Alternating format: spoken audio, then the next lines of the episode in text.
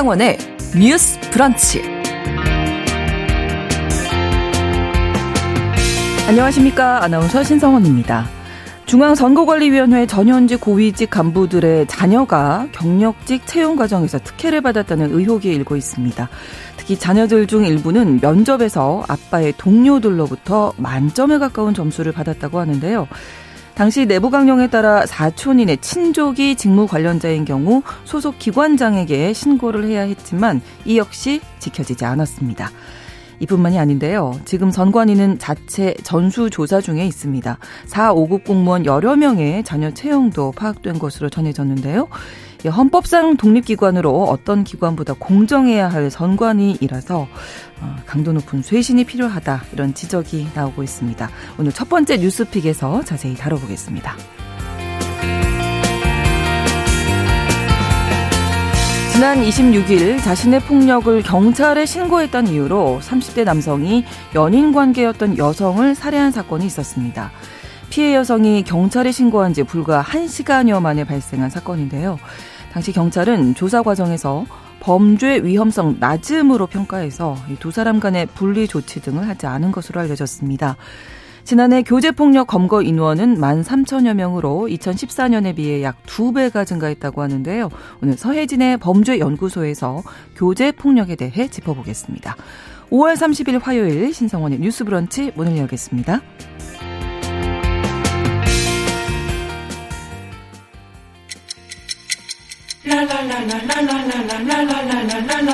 듣고 공감하고 진단합니다. 우리 사회를 바라보는 새로운 시선.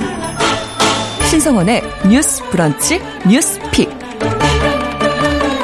뉴스 브런치 청취자 여러분들과 함께 소통하며 만들어갑니다. 짧은 문자 50원, 긴 문자 100원이 드는 샵 9730, 우물정 9730번으로 의견 보내주셔도 되고요. 또 라디오와 콩 앱으로도 많이 참여해 주시기 바랍니다.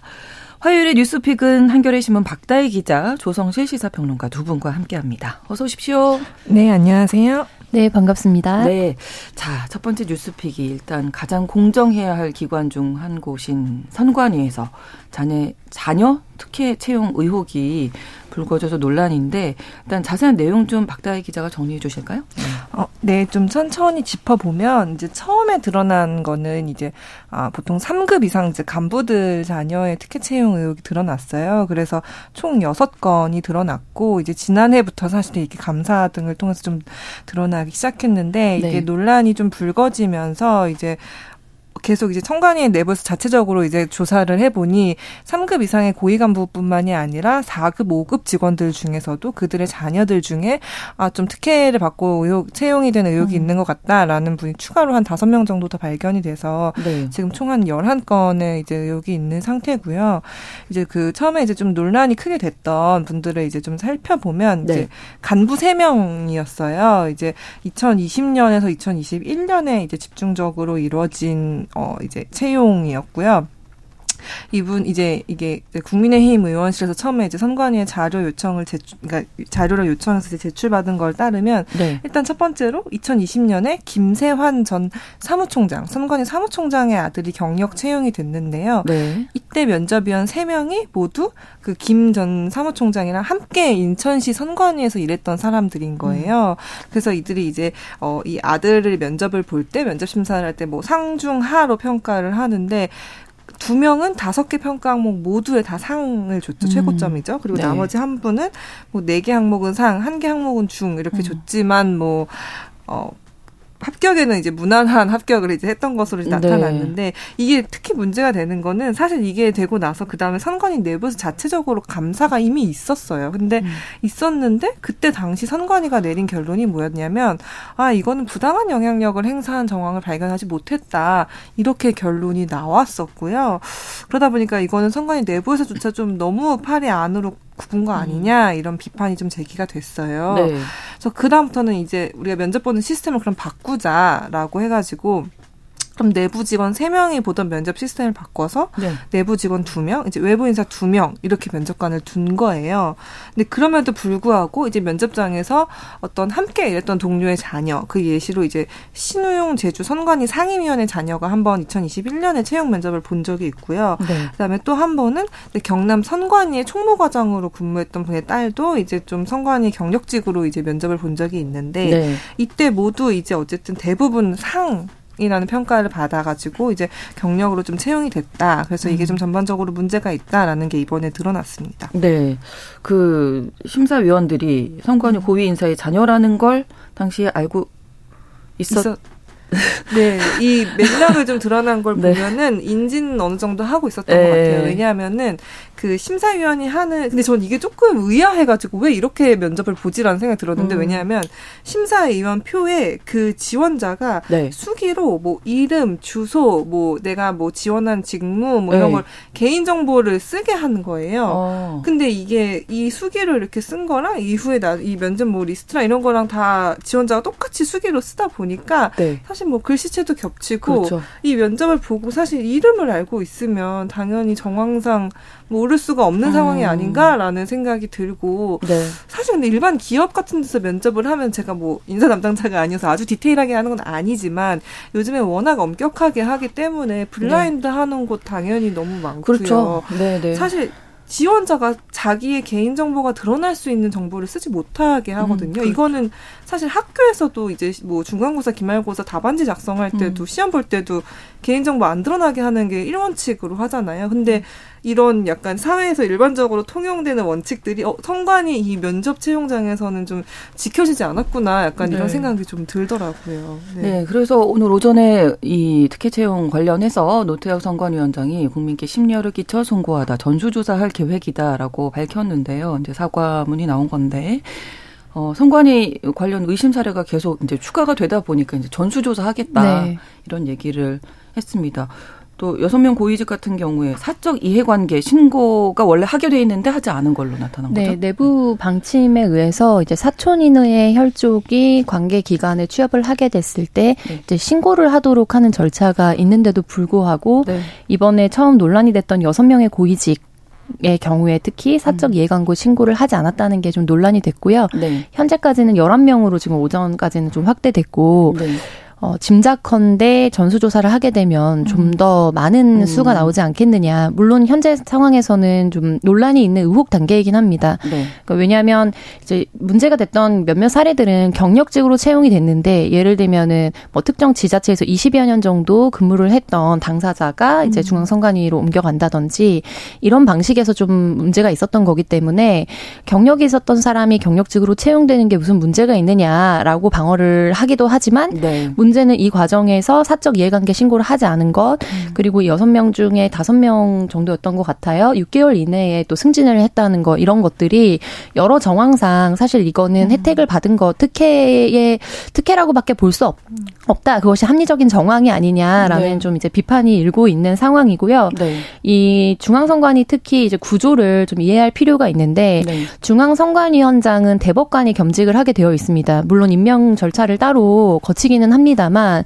이제 세 명의 국회 추천 뭐뭐 뭐 대법원의 뭐세 명 추천 이런 식으로 해서 총 아홉 명 중에 네. 이제 관행적으로 대법관이 추천한 세 명 중에 한 명이 대법 그 중앙선관위원장을 음. 겸직하는데 네.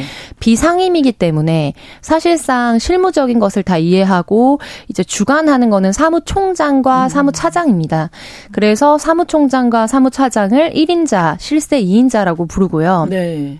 이번에 좀 충격을 준 것은 이제 사무총장과 사무차장 모두가 여기 고위직 특혜 논란에 휘말리면서 이제 1순위와 2순위에 해당하는 음. 실무 인력이 완전히 네. 공백 상태가 된다는 거 그러네요. 이게 좀 논란이 어. 되고 있는 상황입니다. 네, 뭐또 친족관계 신고 의무 몰랐다 뭐 이런 그렇죠. 얘기도 네. 하고 있는데 과연 모를 수 있었을까 이런 의문도 음. 들고 선관위 입장은 뭐 지금 선관위원장이 뭐 발표도 했지만 네. 어떻게 나오고 있는 이 해당자들에 대해서 네 맞습니다. 방금 오늘 오전에 발표를 해서 뭐 송구스럽다라는 네. 입장을 밝혔고요. 그 말씀하신 대로 사실 그 실무 1인자, 2인자에 있는 그 박찬진 사무총장과 송봉섭 사무차장의 자녀의 경우 여기를 다니고는 있는데 문제는 이제 이분들은 앞서 제가 얘기했던 세 명의 사례와는 다르게 그 심사위원이 아빠 동료나 친구는 아니었어요. 그러니까 아빠랑 같은 곳에서 근무한 적은 음. 없는 음. 사람이 사실 시험을 봤어요. 근데 사실 이게 굳이 같이 근무하지 않았더라도 그럼요. 이걸 과연 인지하지 못하고 있었을까라는 사실 이런 게 들고 현직에 계신데. 나, 네, 네. 맞습니다. 그리고 사실 이게 어 아마 이제 절차를 따르면 내일 중으로 이제 박 사무총장이랑 뭐 송 사무처장 모두 이제 아마 의원 면직 처리가 음. 될것 같아요. 근데 네. 의원 면직이라는 게 본인 의사로 그만두는 그렇죠. 거잖아요. 그러다 네. 보니까 뭐 공무원 연금이나 뭐 연금 수급금 등이 음. 좀 유지가 되고 그러니까 어떤 징계성 조치는 아니다 보니까 네. 좀 그거에 대한 논란도 조금 제기가 되고 있는 상황이고요. 그 다음에 뭐 어쨌든 뭐 전수 조사를 좀 이어가면서 입장을 좀 밝힐 것으로 보입니다. 네. 이 면직이라는 게또 음. 그러네요. 네, 네, 그렇죠. 그러니까 보통 일반 회사로 하면은 자기가 사직 처리를 사직서를 내고 네, 네 사직 네. 절차를 밟게 되는 건데 특히 공무원의 경우에는 신분이 보장된다는 것 그러니까 정년까지 사실 무리 없이 음. 다닐 수 있다는 것과 공무원 연금이라는 혜택이 음. 가장 실효적으로 그렇죠. 이제 메리트 이른바 장점이라고 불리는 부분이기 때문에 이제 이후에 추가적인 뭐 내부의 감사라든지 혹은 외부 감사가 지금 필요하다라는 음. 공방이 일고 있지만 결과적으로 뭐 필요하면 뭐 수사 단계까지 최종적인 마무리가 되고 그 이후에 필요한 절차를 밟아서 음. 필요하다면 이제 이후에 사직 이후에 이제 뭐 여러 가지 연금 부분이나 이런 부분에 타격을 입을 수 있을 만한 조치를 내려야 하는 것이 아니냐라고 좀 비판을 받고 있는 상황이고요. 네. 근데 이제 앞서 말씀드렸던 이제 그 의무 신고나 이런 거를 몰랐다는 게 그러니까 정황적으로 정말 받아들이기 좀 어려운 음. 것은 이게 국회의원 같은 경우에도 한참 논란이 되면서 보좌진들을 자신의 이제 어 혈족 몇 촌 이내 혈족이 이제 임용을 하게 되면은 공시를 하고 신고하도록 하고 있습니다. 아, 그래서 네. 홈페이지 들어가면 다 공개를 하고요. 중앙선관위원회에서 어, 중앙선관위에서 특별히 뭐 사무차장 총장까지 올라가는 직급의 경우에는 네. 뭐 최소 25년에서 30년 이상 선관위에서 이른바 경력을 계속 쌓으면서 올라간 내부 실세이기 때문에 이런 규정과 절차를 몰랐다는 핑계가 전혀 통하지 않는다는 것이죠. 네. 그래서 이후에 이제 내부에서 이 대상에 대한 이제 처리를 어떻게 할 것이냐와 추가적으로 이제 더 있을 가능성에 대해서 어떻게 뭐 내부 감사를 할 것이냐, 외부 감사를 할 것이냐, 그리고 지금 세 번째 이슈가 되고 있는 거는 이제 노태학 선관위원장이 지금 뭐 논란이 된 지 뭐 좀 며칠이 지났는데 오늘 처음으로 송구스럽다라는 입장을 내놨거든요. 네. 그런데 이제 이 부분과 관련해서 국회 행안위에서 굉장히 공방이 일고 있습니다. 그러니까 노태학 선관위원장이 아무래도 이제 전 정권 의 영향 아래에 있다고 생각되는 임명이었고 좀 남은 임기가 굉장히 많기 때문에 네. 이제 이 부분에 대해서 공정성 논란이나 이번 사태에 대한 책임을 지고 이제 선관위원장도 사퇴를 해야 된다라는 음. 여당 쪽의 입장과 이제 그렇게 된다면 다음 선거를 앞두고 이제 너무나 정치적으로 이번 여당에 입김이 들어간 인사가 돼서 음. 중앙 선관위를 비롯한 전체적인 선관위가 정치색으로부터 자유롭지 못할 것이다. 네네. 네. 그리고 특별히 이 중에 논란이 됐던 몇몇 채용 같은 경우에는 노태학 선관위원장이 임기가 시작되기도 전에 있었던 일이기 때문에 음. 이 부분과 관련해서 현 선관위원장을 사퇴하도록 하는 것은 음.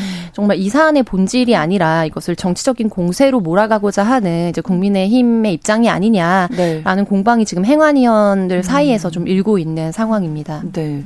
일단은 뭐 선관위 딱 이름만 들어도 벌써 가장 그 어떤 기관보다 네. 공정해야 할 곳인데 사실 뭐 네. 아빠 찬스, 부모 찬스 이런 얘기 우리가 많이 하지만 이게 정말 우리 음. 사회에 많은 또 논란이 됐었잖아요.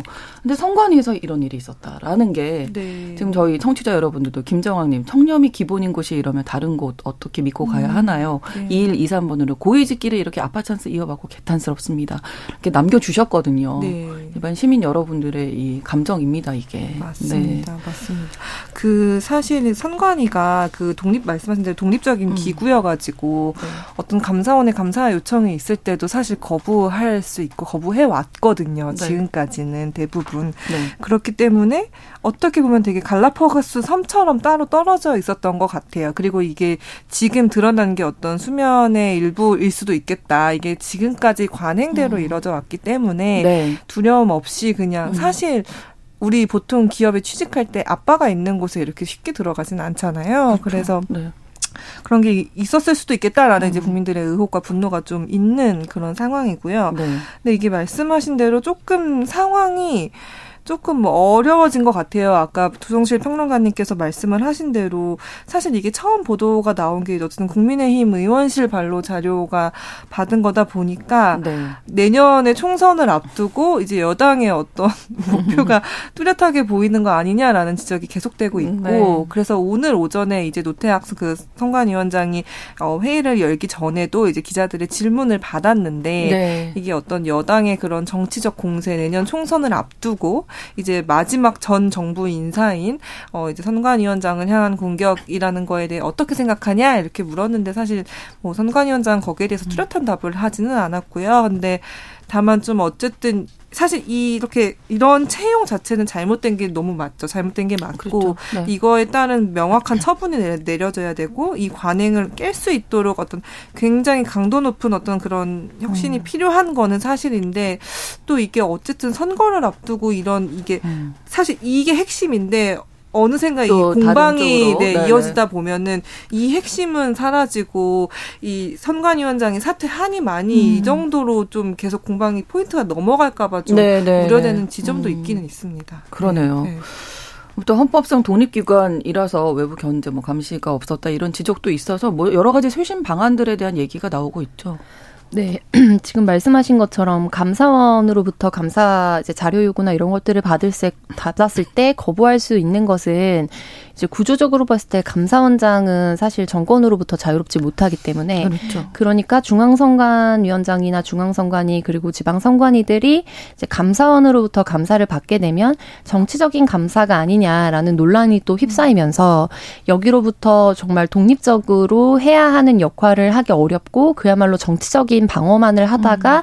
이제 본질을 이어갈 수 없다라는 게 이 구조를 만들어낸 핵심이긴 하거든요. 네. 그런데 이제 등장 밑이 어둡다고 아무래도 모든 조직은 감사원 조직도 물론 그렇고요. 그래서 이제 서로 견제하고 공개할 할 수 있는 어떤 그런 구조가 잡혀 있지 않으면 아무래도 내부에 이제 실리에 밝고 내부에 음. 어떤 절차들이 있고 어떤 이른바 편법적인 부분들이 가능한지에 대해서 많은 정보를 가지고 있는 그야말로 정보 스펙이죠. 네. 정보 스펙을 가지고 있는 사람들이 이런 부분에서 이권을 취하기가 어, 쉬운 구조가 음. 된다. 근데 그것이 이번에 이제 성관위 같은 경우에는 또 이전부터 종종 그런 비판을 받아왔었는데 그것이 사건으로 이제 드러나게 된 것이 이번 사안이라고 볼 수 있을 것 같아요.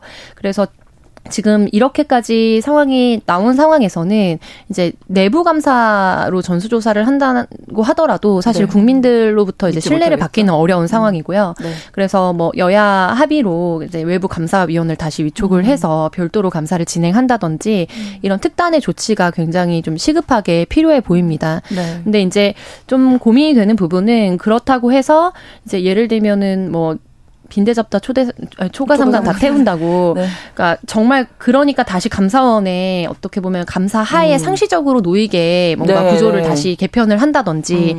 아니면은 이번 논란 때문에 정말 선관위원장까지 다시 해임을 하면서 완전히 전면으로 새로운 인물을 이제 세운다고 해서 이 구조가 갖고 있는 태생적인 어떤 한계를 네. 개혁할 수 있을 것이냐라고 음. 봤을 때는 저는 그렇게 보고 있지는 않습니다. 그래서 이제 이런 거에 대해서 사실 정치인들이 가장 영향을 받는 받는 거는 국민의 여론이거든요. 그렇죠. 그래서 시민들이 이런 것을 가지고 자신의 다음에 선거에 새 이용하려고 하는 것을 저지시키 기려는 개혁적 시선이 있을 때 네. 사실 정치인들이 발언을 굉장히 조심하게 됩니다. 그런데 음. 지금 까마귀 날짜 배 떨어진다고 이 사안이 문제가 있는 것은 분명히 맞고 이거에 대해서 감사를 진행하고 후속 조치를 밟아야 되는 거는 너무 공공연하게 필요한 이제 공적인 과정이고요.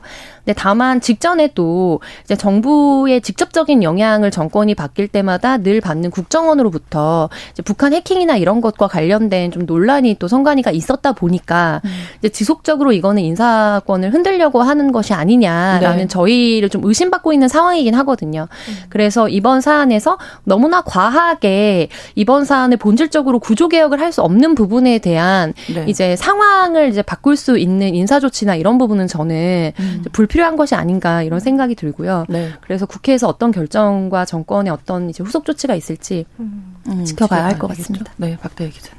네. 어, 저도 평론가님 말씀에 음. 상당 부분 동의를 하고 네. 이게 되게 어려운 점이 이런 일이 터지면 그러니까 일단 뭐 외부에서 인사를 모셔오거나 뭐 어떤 다른 누군가 인물을 데려와 가지고 해결하려는 네, 네. 경향이 네. 강하고 네. 근데 그럼 그 인물을 누가 어떻게 어떤 방식으로 추천하느냐를 논의하다가 시간이 다 아, 그렇죠. 가거든요. 근데 네. 말씀하신 대로 이 선관위 아까 특수한 구조에 대해서 설명을 해주셨는데 선관위원장이 실질적인 역할을 하기는 어렵고 음. 내부에서 계속 승진하는 사람들이 권력을 계속 전권을 휘두를 수밖에 없는 구조인데 그럼 계속해서 이 선관위 안에서 이게 그 혁신 그러니까 감사가 돌 수 있는 내부적으로도 상시적으로 돌 수 있는 제도 개편은 어려운 것인가? 그러니까 이 제도 개편안 쪽으로 음. 저는 조금 고민을 해보는 게 낫지 않나. 왜냐하면 네, 네. 외부 인물이 왔을 때 사실 정치적 중립성으로 시비를 걸 가능성이 너무 높고 음. 그 외부 인사 추천해서 임명까지 걸리는 시간이나 이런 것들을 좀 고려를 하면 네. 그리고 이제 누군가가 한 명이 와서 조직 하나를 사실 이렇게 한다는 건 쉽지 않은 그렇죠? 일이기도 하거든요. 네, 네. 왜냐면은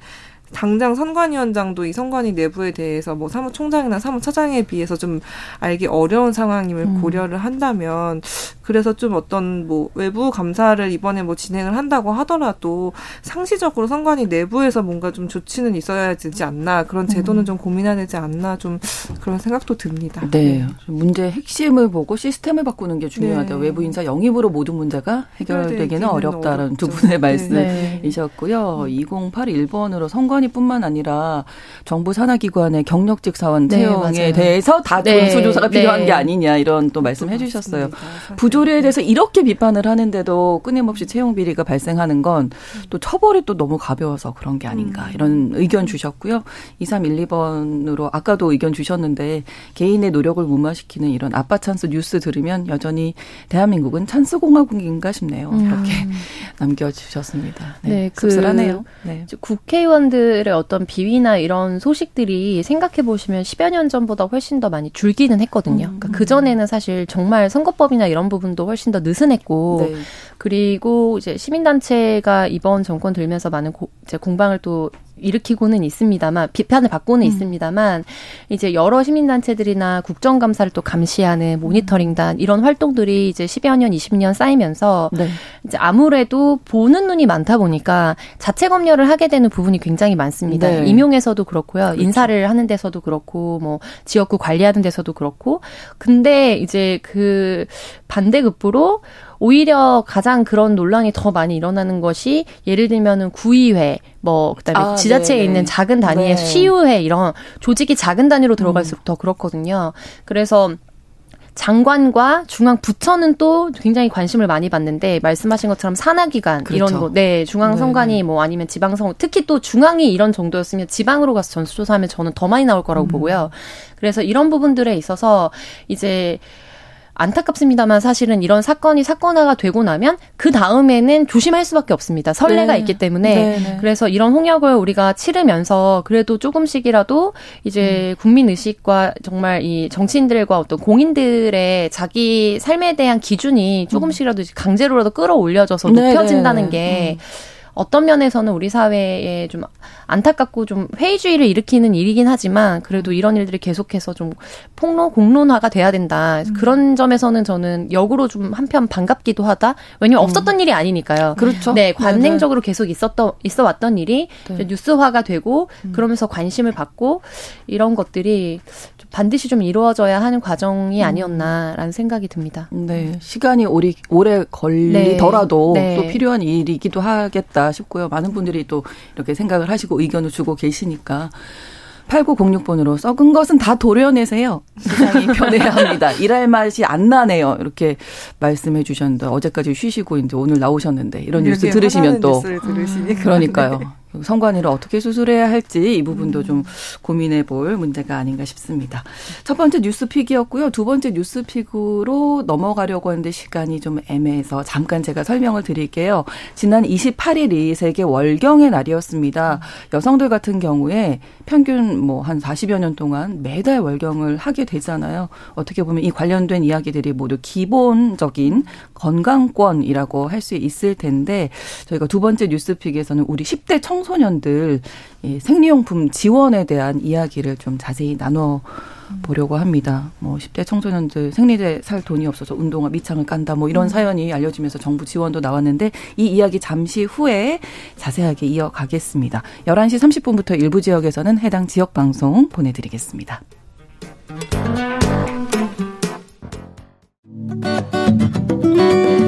여러분은 지금 KBS 1라디오 신성원의 뉴스 브런치를 함께하고 계십니다. 네, 지난 5월 28일이 세계 월경의 날이었다는 것도 제가 지금 소개해드리면서 또 새삼 알게 됐는데요.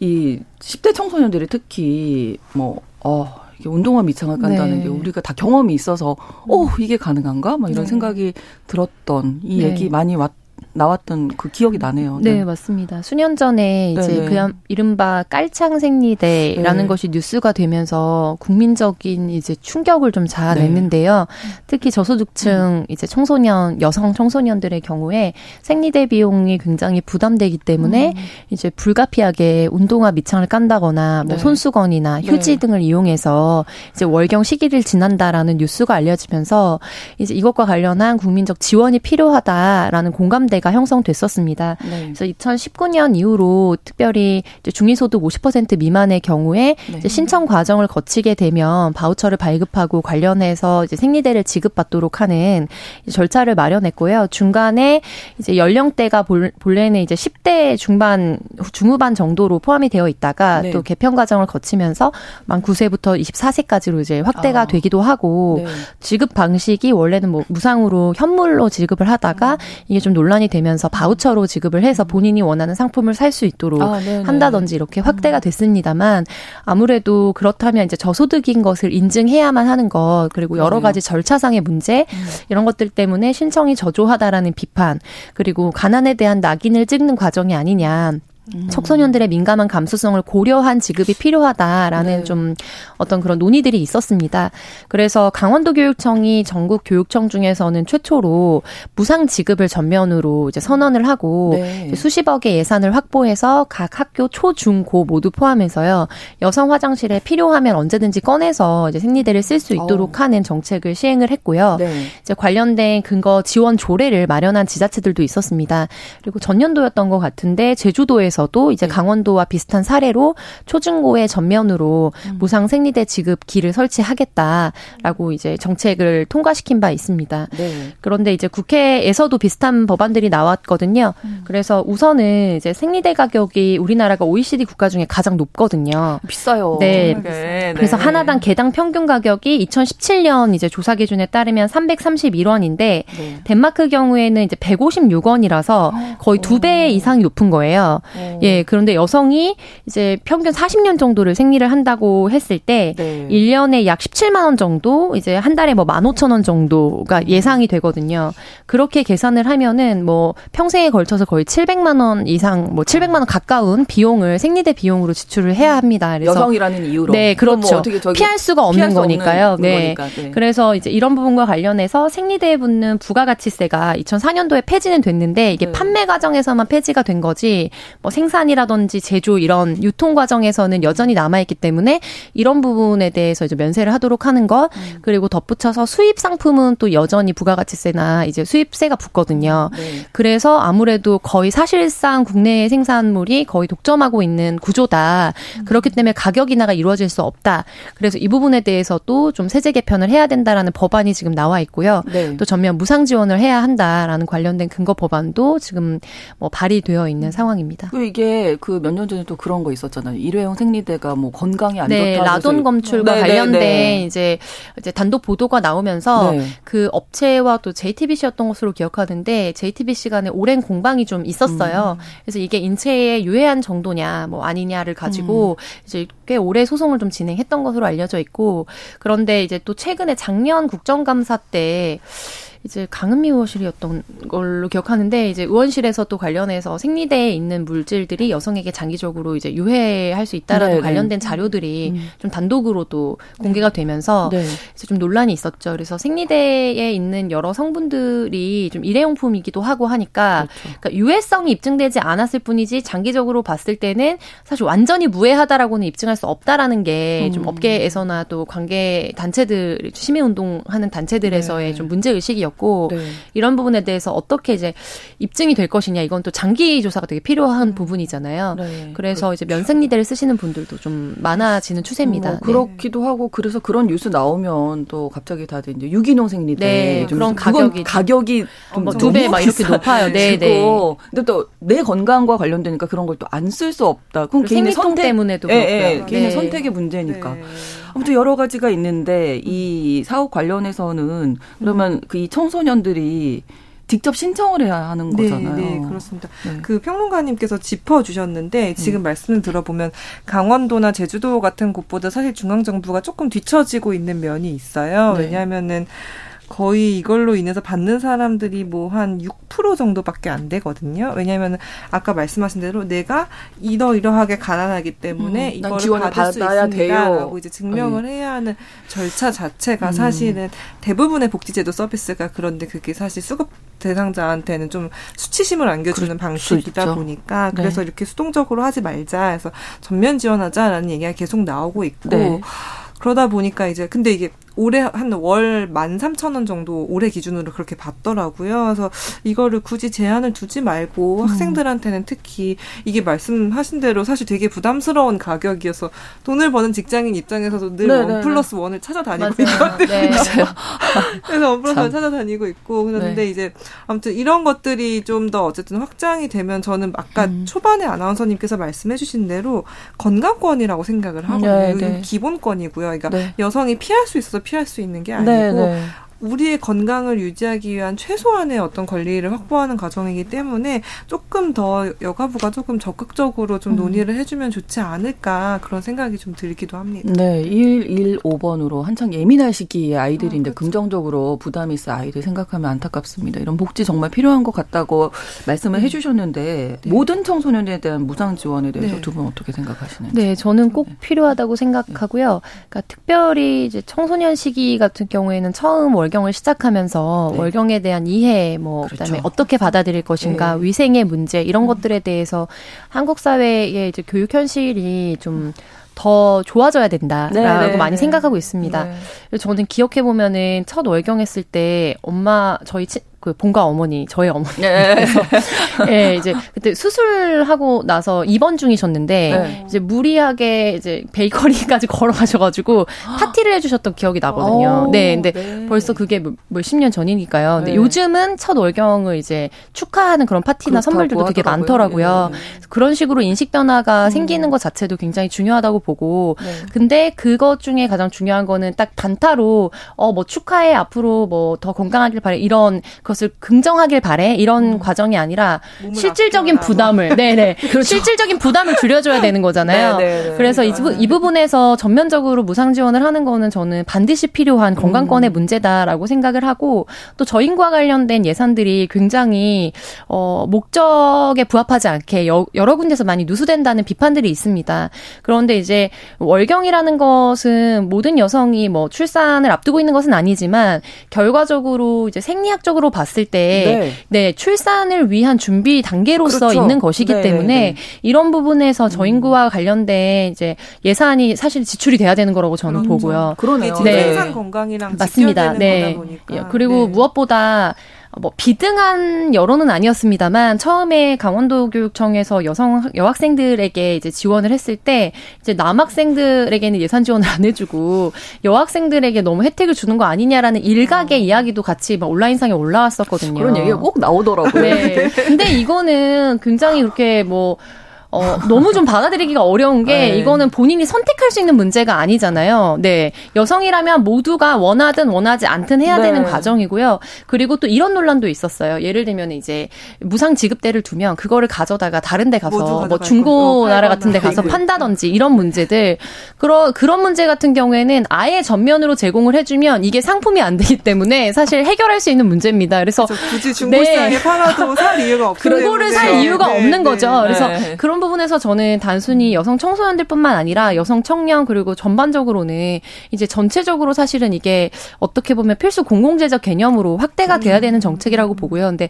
한 번의 예산을 이제 집행할 수는 없기 때문에 네. 우선 순위상으로 봤을 때 청소년들에게 네, 지급을 해주는 게 음, 필요하다라고 그렇죠. 보고 있습니다. 네. 박다혜 기자님 의견 듣고 아, 네, 저 이제 말씀 들으면서 길게 얘기했습니다.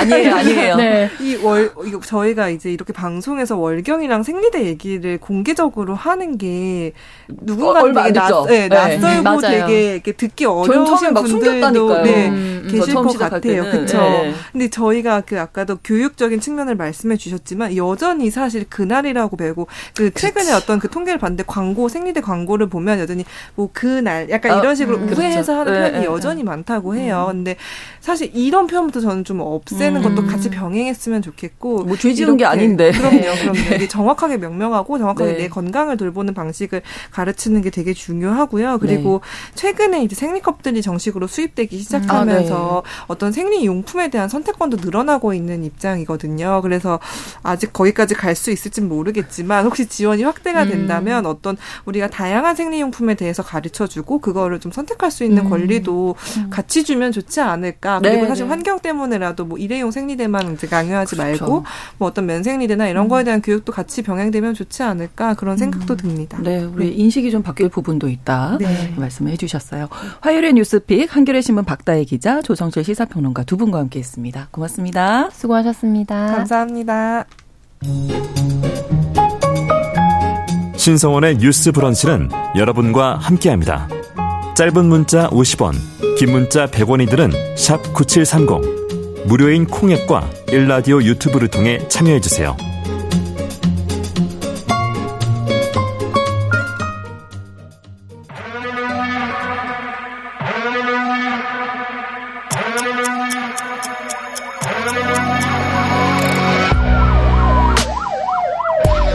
범죄를 통해 우리 사회의 이면을 살펴본다. 뉴스 브런치 서혜진의 범죄 연구소. 우리 사회에서 벌어지는 범죄를 통해 더 나은 사회로 가기 위해 연구하는 시간 서혜진의 범죄 연구소입니다. 서혜진 변호사와 함께합니다. 어서 오세요. 네, 안녕하세요. 자, 오늘은 어떤 범죄에 대해서? 오늘은 이제 지난 연휴 동안 계속 이제 뉴스에 보도된 아, 사건이 네. 있어요. 어, 금천구에서 일어난 그 연인 간 살인 사건. 음. 보통 이제 교제하는 사이에서 벌어진 살인 사건인데 네. 뭐 우리는 뭐 교제 살인 또는 뭐 교제 폭력, 데이트 폭력 데이트 이렇게 폭력, 많이 뭐 하죠. 예. 예. 예. 근데 요거 용어를 좀 이게 보통 보면 이제 어 헤어지고 난 다음에 그것도 교제하는 사이 데이트 음. 그렇죠. 뭐 데이트 폭력이라고 사실 이게 좀 처음부터 그렇게 들어왔었는데 네. 어, 뭐 데이트를 우리 말로 번역을 하니 뭐 교제가 교제라고. 될 수도 있어서 네. 교제 폭력이란 얘기도 하긴 하는데요. 네. 사실 이 용어를 이런 사건에 그대로 쓰는 게 맞는지도 음. 이제는 고민을 좀 해야 될 것 같아요. 그러니까 데이트 중에 있었던 건데 그러면 너네들끼리 해결해 약간 뭐 이런 느낌. 그렇죠. 데이트라는 말이 그렇게 들어가면? 부정적인 그렇죠. 의미를 주진 않잖아요. 그냥 연인 간에 네. 어 잠깐 만나고 데이트하고 이런 음. 거고 전혀 이 상황에서 어떻게 좀 뭐 범죄의 심각성이라든지 이런 게 전혀 부각이 안 되는데 네. 사실 폭력 앞에 이런 데이트라는 용어가 붙은 것도 사실은 음. 어떻게 보면은 이런 사이에서 일어나는 이런 종류의 폭력이나 아니면 살인 사건을 상당히 조금 그 문제의 본질이나 심각성에 음. 비해서 네. 이런 것들을 좀 희석시키려는 그런 의도도 있을 것 같아요. 음. 어, 그래서 사실은 보면 데이트 중인 상황, 뭐, 사귀고 있는 상황, 교제 중인 상황에서 일어나는 것들은 뭐 교제 폭력에 당연히 포섭될 수 있을 텐데, 네. 경우에 따라서는 이런 교제 상황이 한쪽에선 다 끝난 네. 경우도 있고, 아니면 뭐, 만나기 예. 싫어라고 하니까 뭐 약간 이렇게. 그렇죠. 한쪽은 완전히 끝냈고, 네. 아니면은 두 당사자가 뭐 합의하에 이 교제 상황을 끝낸 경우도 있어요. 어. 그리고 경우에 따라서는 교제를 일방은 하고 싶어 하는데 한쪽은 원하지 않는 경우 이런 경우도 어떻게 보면 그렇죠. 넓게 보면 이 사이에서 뭐 요구를 응해주지 않는다고 일어나는 폭력도 사실 교제 폭력의 하나로 볼 수 있거든요. 네. 그래서 저도 뭐 데이트 폭력, 교제 폭력 이렇게 막 번갈아 쓰고 음. 있는데 사실 이런 것들에 대해서 우리가 어떤 용어가 이 범죄의 심각성을 음, 인지시켜주고 그리고 데이트 폭력이라는 것 자체가 어떻게 보면 가해자들의 입장에서 쓰여진 용어일 음. 수 있거든요. 이 상황을 좀 객관적으로 설명해 주고 네. 또 피해자의 입장에서 이 피해 상황을 좀 나타내 줄 수 있는 음. 그런 용어를 좀 만들어낼 필요가 있을 것 같은데 네. 정말 어려워요. 어렵긴 네. 어렵네요. 네. 그래서 우리나라에서는 특히나 이런 상황을 설명해 주는 용어가 좀 부재한 것도 음. 어 다른 사건과 마찬가지로 이런 경우에 좀 현상은 있는데 뭔가 설명해 주는 용어가 없는 게 이런 피해자들이 음. 처한 현실인 것 같기도 합니다. 네. 이걸 좀 대체하는 말로 친밀 한 관계에 의한 폭력 이런 게 있어요. 네. 이게 뭐 그 영미권에서는 이렇게 친밀한 관계에 의한 폭력이라는 용어를 많이 쓰고 있는데 음. 사실 저는 이것도 전적으로 맞는 말은 아닌 것이 음. 사실 일방은 이미 친밀성을 상실한 그렇죠. 상태거든요. 그렇죠. 그런데 네, 이거를 네. 다 이렇게 친밀한 관계라고 포섭하는 것이 또 맞는가라는 음. 고민을 할 수밖에 없습니다. 네. 네, 중요한 문제를 지적을 해주셨고요. 이제 해당 사건으로 가보면 피해자가 가해자 폭력 관련해서 경찰에 신고를 했고 그리고 경찰서에서 나와서 한 시간여 만에 이제 일이 발생을 한 건데 경찰이 피해자와 가해자를 분리 조치를 안 했다면서요. 네, 이게 애초에 그 피해자가 새, 새벽 5시 반쯤에 이제 신고를 한 거예요. 어. 어, 나 지금 데이트 폭력 당하고 있다. 이렇게 얘기를 해서 네. 경찰서로 이동을 합니다. 이동을 해서 피 가해자가 먼저 조사를 하고 어. 6시 11분에 이 가해자는 먼저 귀가를 해요. 네. 그리고 이후에 이제 피해자를 조사를 하고 피해자도 내보내는데 피해자는 이제 차가 차량에 주차돼 있는 그 상가 쪽으로 가는데 경찰서에서 나오자마자 이 기다리고 있던 가해자에 의해서 이제 흉기로 공격을 당하고 결국에는 살해당한 음. 사건인데 어, 애초에 제가 볼 때는 이 사건을 경찰이 이런 사건 자체 또는 그 피해자가 사실 경찰에 도움을 요청해서 신고를 한 거잖아요. 예, 다시 그런, 집으로 예, 보내면 안 됐던 게 아닌가? 그런 상황에 대해서 너무 좀 안일하게 음. 본 거 봤다는 비난은 사실 피하기 어려울 것 같습니다. 네. 그리고 뭐 경찰 브리핑을 보면은 이게 사실로는 아니다. 왜냐하면 이 여성이 결혼할 생각은 없다고 했기 때문에 아, 사실, 동거를 하긴 했어요. 네, 동거를 했지만 아. 결혼할 생각은 없다고 했기 때문에 사실혼 정도는 아니라서 사실 가정폭력처벌법상은 사실혼 관계까지 포섭을 하거든요. 아, 그렇군요. 예, 가정폭력처벌법이 적용이 된다면은 뭔가 이 상황에서 아. 가해자의 접근을 제한하거나 분리할 수 있는 자기들의 근거가 있는데 네. 사실 혼이 아니기 때문에 이거는 뭐 적용할 수 있는 법률이 없었다 이렇게 얘기를 하는데 사실 이거는 상당히 좀 이런 브리핑은 음. 좀전 적절하지 않다고 보는 게 애초에 이 피해자가 경찰에 신고했던 이유가 데이트 폭력 당하고 있다 이런 얘기도 했었고 그렇죠. 또 자기네 집에 어떤 그 TV를 좀 부수고 현관의 비밀번호를 무단으로 변경했다 이런 아. 얘기를 합니다.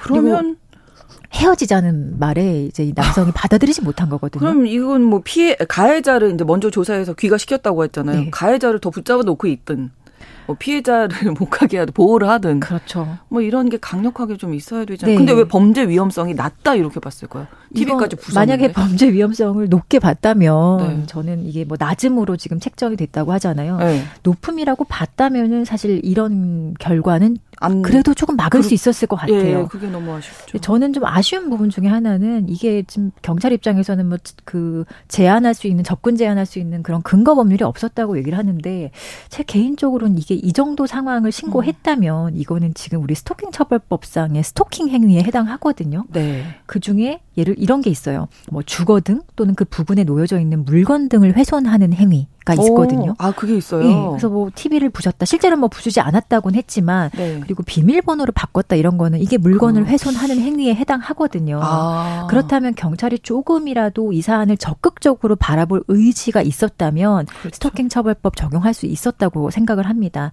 스토킹 처벌법 적용이 된다면 최소한 이 상황에서 가해자의 어떤 그 지속된 스토킹 음. 행위의 차단 을 위해서 경찰 단계에서 긴급 응급 조치 같은 걸 할 수 있거든요. 그 네. 그 조치에 가해자의 피해자에 대한 100m 이내 접근 금지 어. 그리고 연락 제한 같은 조치가 있어요. 그러니까 최소한의 것들이긴 하지만 음. 그래도 그런 것들을 고민을 했었다면 사실은 이런 정도의 그 위험성을 조금 더 음. 최소화할 수 있지 않았을까 그러니까요. 경찰 단계에서 네, 그런 네. 아쉬움이 좀 있습니다. 해당 남성이 특정 범죄 가중처벌법상 보복살인 혐의를 받던데 저희가 네. 보복범죄도 한번 다뤄주셨잖아요. 예. 이게 이제 보복이라고 본 거군요. 사실 이게 보복 혐 보복 혐의로 이제 영장이 청구됐다고 하고 이거는 네. 객관적으로도 너무나 보복의 상황이 그렇죠. 있죠. 나를 신고했으니까. 네. 사실 신고한 지 한 시간 만에 이런 사건이 발생한 거잖아요. 그리고 뭐 신고 안 했다면은 이런 사건 발생하기 사실 좀 어려웠을 수도 음. 있고요. 그리고 우발적 범죄라고 한다면은 최소한 그 피해자를 이제 그 피 흘리고 다쳤을 그 상황에서 병원으로 옮겼겠죠. 근데 그렇죠. 그런 조치를 전혀 취하지 않고 또 최근에 보도를 보면은 신고한 사실에 화가 났다. 이런 식으로 음. 범행 동기를 진술하기도 했다고 합니다. 그렇다면 이런 상황을 좀 객관적으로 추단해 보면 이 가해자가 우발적이었다라는 그런 주장과는 상관없이 어, 상당히 보복의 목적으로 이 범행을 행한 것이라고 보여진다고 할 수 있어요. 네. 그러니까 교제하는 상황 중에서 이제 이런 범죄들이 자주 이제 요즘에 최근 들어서 더 많이 뉴스에 나오는 것 같은데 교제 범죄의 범위, 유형 그럼 어디까지로 봐야 되는 거예요? 사실 유형은 너무나 좀 광범위하거든요. 그렇죠. 이게 우리가 막 눈에 보이는 이런 심각한 살인 사건, 뭐 네. 폭행 네. 사건 이런 것도 있지만 아주 교묘하게 경제적으로 또는 심리적으로 정서적으로 아. 통제하는 행위도 사실 지금 피해자를 지원하는 단체나 현장에서는 데이트 폭력, 음. 교제 폭력의 하나로 보고 있거든요. 네. 그리고 이런 그 교제 폭력의 특징 자체가 사실은 딱 명쾌하게 한 가지 범행만 일어나는 그렇죠. 경우는 없어요. 네. 뭐 스토킹 성폭력, 뭐 지속적 괴롭힘, 폭행, 음. 뭐 심지어 주거침입 이런 것까지 상당히 다층적이고 복합적으로 범행이 발생하기 때문에 네. 다른 범행과는 다른 이런 특별한 특이점이 분명히 있고요. 네. 그리고 이거 자체가 피해자와 가해자가 상당히 정서적인 관계가 있었던 거잖아요. 그렇죠. 예. 그런 관계에 음. 기반한 그런 종류의 폭력이기 때문에 사실 이 피해 상황을 면밀하게 들어보지 않는다면 그 피해 맥락을 파악하기도 좀 음. 어려운 측면이 없지 않아 있습니다. 네. 신고 건수도 늘어나고 네. 있는 상황이죠. 이게 예전에는 아마 신고를 자체를 많이 안 하셨을 거예요. 네. 네. 그래서 근데 지금은 이제 신고율 자체는 좀 꾸준히 늘어나고 있는데 대검찰청이 발표한 2021년도 범죄 분석 자료를 보면요.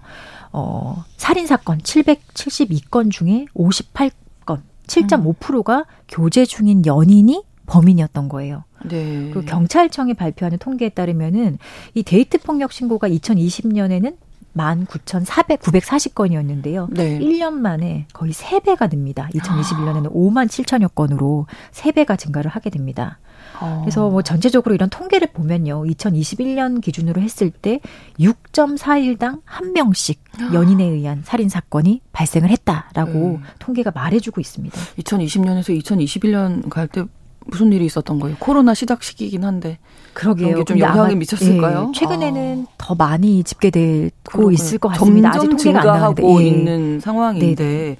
뭐 저희가 스토킹 처벌법에 대해서도 다뤄주셨고 가정폭력 관련해서도 어떤 따로 법이 있잖아요. 네. 그래서 이제는 요 교제 관계에서 벌어지는 이런 폭력 행위에 대해서도 처벌법이 입법이 돼야 한다 이런 네. 주장이 나오고 있다고요. 그래서 이게 지금 뭐이 이 시흥구 금천구에서 사건을 계기로 데이트 폭력에 관한 처벌법, 종합법 이런 것들이 필요하다라는 의견을 많이 내시 는 분도 계시고 네. 또 반대하시는 분도 계시는데 일단 현행 법률상으로는 이렇게 연인 사이의 폭력을 뭐 정의하는 용어도 없고요. 처벌 벽규가 없는 것은 맞습니다.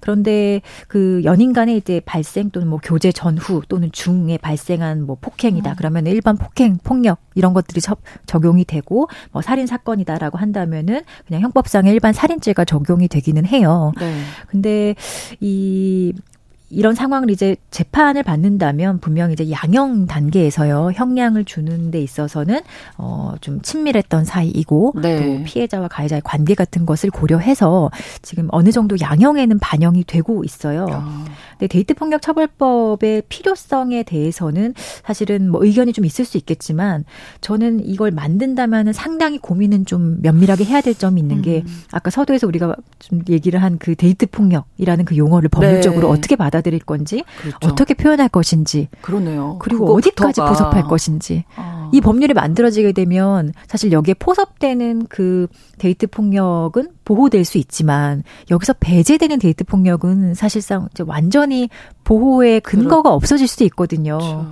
이런 것들을 좀 고민해야 되고 실제로 친밀한 관계에서의 어떤 행위를 처벌하고 있는 가정폭력 처벌법의 지금 운용 실태를 보면 네. 실제로 이 가정폭력 처벌법상으로 기소되는 비율이 10%가 안 넘고 있어요. 음. 가해자들의 재범률도 여전히 높고 그렇죠. 사실상 음. 가정 유지를 목적으로 이 법률이 이 가해자들에게 면죄부를 주고 있는 상황이거든요. 그렇다면은 데이트 폭력 처벌법이 만약에 만들어진다면 이렇게 네. 유사한 방식으로 입법이 될 텐데 과연 이게 해결할 수 있는 수단이 될까? 오히려 음. 과잉 입법이 되지는 않을까라는 아. 고민을 저는 개인적으로 합니다. 네. 더 중요한 것은 피해자가 도움을 요청했을 때, 경찰에 신고했을 때 그 피해 사건의 맥락과 핵심을 들여다볼 줄 아는 그 수사기관의 역량과 의지, 어, 그리고 어, 피해자 끝까지 보호하겠다는 네네네. 네, 네. 그 수사기관의 의지가 가장 중요한 것 같습니다. 네, 김진희 님도 이번에도 예방이 가능했는데 어떻게 이런 일이 일어났는지 안타깝다고 해주셨고, 2946번으로 보복할 수도 있었고 무서웠을 텐데 경찰이 적극적으로 보호를 했어야 하는 거 아닌가요? 이렇게